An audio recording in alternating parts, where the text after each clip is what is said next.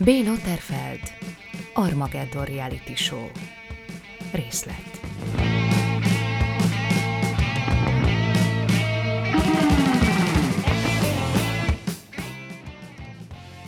Hello!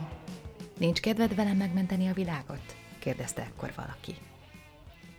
Jó két méter magas lény állt vele szemben, egybeszabott nyári ruhát viselt, de ezen kívül semmi nem utalt rá, hogy melyik nemhez tartozik. Halványzöld bőrét apró rücskök borították. Fejéből részdrótnak tűnő hajszálak álltak ki. Hát, nézett körül Richard a rejtett kamerákat keresve. Köszönöm, de miért pont rám gondolt?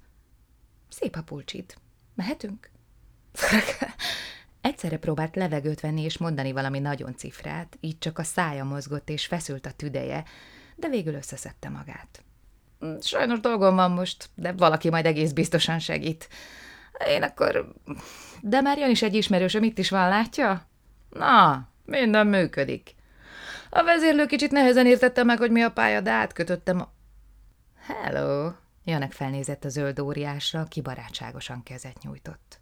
Bemutatsz a barátodnak? kérdezte. Amnézia vagyok. Amnézia tündér. Persze, sóhajtott fel Richard. Richard Love, meg Janek Jarac Lengyelországból jött, azért ilyen furcsa a neve. Akkor, ha nem tévedek, maga is olyan, izé, olyasmi. És milyen trükköket tud? Amnézia megvonta a vállát, és bosszúsan félrenézett. Én csak el tudok rejteni dolgokat. De az apám, ő egy igazi félisten. Fönt vagy a Facebookon? kérdezte Janek. Bejelölnélek. Hát nem értitek? topogott dühösen amnézia. Ami most történik, egyáltalán nem jó, nem így kéne lennie, és kicsit sem tetszik nekem. Valamit ki kell találni, valahogy meg kell akadályozni, különben végünk. Rendben, de miért nekem mondja? Nem hiszem, hogy lenne mennyei panaszbizottság, vagy bármi ilyesmi. Hát persze, hogy nincs, miért is lenne? Ha beleszólhatnánk, nem tehetnénk meg bármit. Most Krisztusról beszél? kérdezte Richard. Krisztus vagy a másik, teljesen mindegy, legyintett amnézia. Bármelyik nyer, én csak rosszul járhatok, ahogy valószínűleg ti is. Semmit sem tehetünk. Az apám hatalma segíthet, csak meg kéne győznünk valahogy. És ki lenne az apja? A nagy delírium, felelt büszkén amnézia. Nézze, kérem, hajolt előre Richard. Én egy rockzenekar producere vagyok. Minden energiámat és pénzemet beleöltem egy zenekarba, a stúdiót fizettem, énektanárt, fogorvost, napi 18 órát dolgoztam, hogy értelme legyen, erre rászerveztek egy világvégét a lemezbemutatónkra. Megértheti, ha iszonyú dühös vagyok, és rengeteg a dolgom, és nincs időm szellemi fogyatékosokra. Próbált nyugodtan beszélni, de előjött a lenkesőri tájszólása, mint mindig, ha elveszítette a fejét. Északnyugaton ebben a távoli megyében lüpcsőnek mondják a lépcsőt, és ha valakit felbosszantanak, az nagyon idügös lesz. Darwinben nőtt fel, egy poros mezővárosban, ahol a legérdekesebb dolog a helyi múzeumban őrzött bronzkori talicska volt. Anyát Trészinek hívták, borzalmasan főzött, járatta az összes ezoterikus lapot és szeretőt tartott. Dave hetente háromszor jött úgymond asztalt táncoltatni, és minden alkalommal vagy húsz percig zörögtek a hálószobában. Kedves ember volt egyébként, harcsabb juszt viselt és sellőket a felkarján. Richardnak rendszeresen barackot nyomott a fejére, vagy meglepte egy szelet csokival. A fiú, noha senki sem utasította rá, mélyen hallgatott erről a viszonyról. Az apja nem sok vizet zavart otthon. Rém komoly ember volt, rém komoly munkát végzett, és későn járt haza. Az időbeosztásában nem fért bele a foci, a horgászás, vagy bármi egyéb, amit az ember a fiával csinál vasárnaponként. 17 év alatt egy közös programjuk volt, amikor valami fatális véletlen folytán eljutottak a vidámparkba. Richard, aki épp űrhajósnak készült, bevette magát a videójátékok közé, és vad történeteket adott elő, hogy milyen bolygókat és hercegnőket fog meghódítani. Patrick Laverre kézen fogta az egyébként súlyos tériszonnyal küzdő fiát, és egy 130 méter magas szerkezethez vezette. Halkan elmagyarázta, hogy űrhajós főleg abból lehet, aki vezetett már vadászgépet, de közülük is inkább a berepülő pilótákat választják ki. Ők viszont nem csak a joystickot rángatják, hanem elviselik az extrém fizikai igénybevételt is. Szóval, ha Richardnak ilyen álmai vannak, jobban tenné, ha előbb kipróbálná a boostert.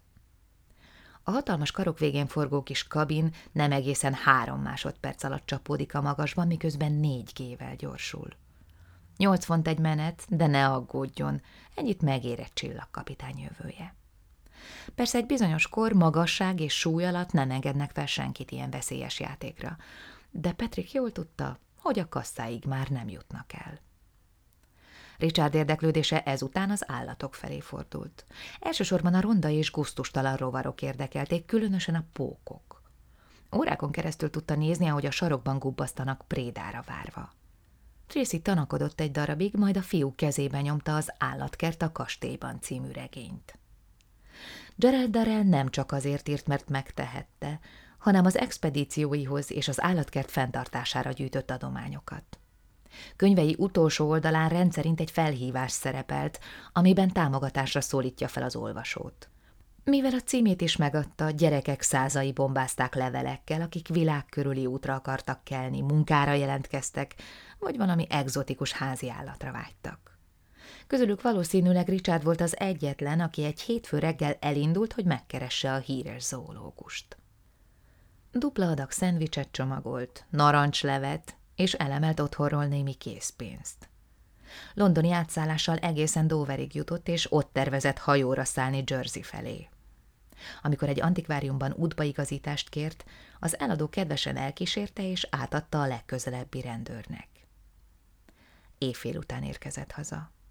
Tracy zokogva megölelte, majd lefeküdt aludni.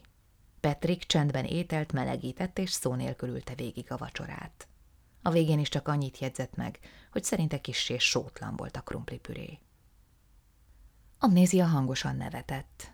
Alig bírta abba hagyni. Hát éppen ez az. Rohangálhatsz itt fel alá, meg is pukkadhatsz. A zenekarod akkor sem fog fellépni. Azt mondod, rengeteget dolgoztál, és most annyit nem ér meg az egész, hogy egy próbát tegyél. Nem tudom, hallott-e róla, hogy az utolsó ítéletnek az a lényege, hogy előtte kell valamit tenni, nem közben, pláne utána. Ez csak egy háború, és nem is olyan biztos, hogy lesz bármiféle ítélet a végén, legyintett a tündér. De a Biblia szerint Jézus nyer. És látsz itt vérszínű holdat, földindulást vagy hullócsillagot? Engem látsz, meg manókat és félisteneket. Olvastál bármi hasonlót abban a könyvben?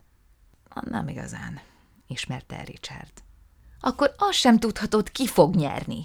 De abban biztos vagyok, bárki lesz, és az nagyon porró járunk, ti és mi is.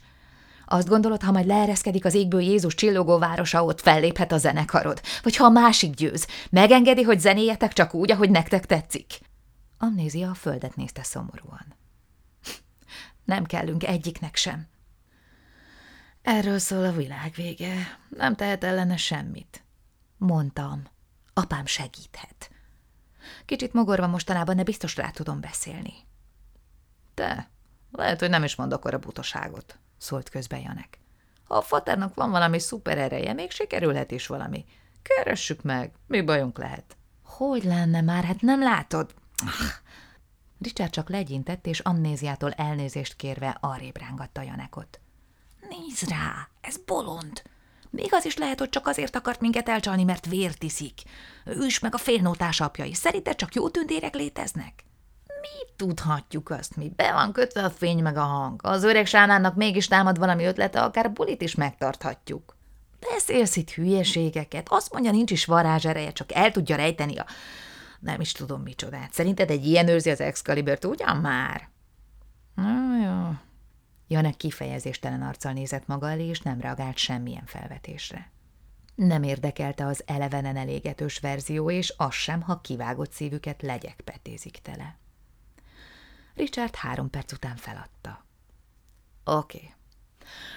Oda megyünk, beszélünk vele, ha üres humbug az egész, lelépünk, és hazamegyünk. Húsz perc. Rendben? Uh-huh. Mérni fogom az időt. Tényleg.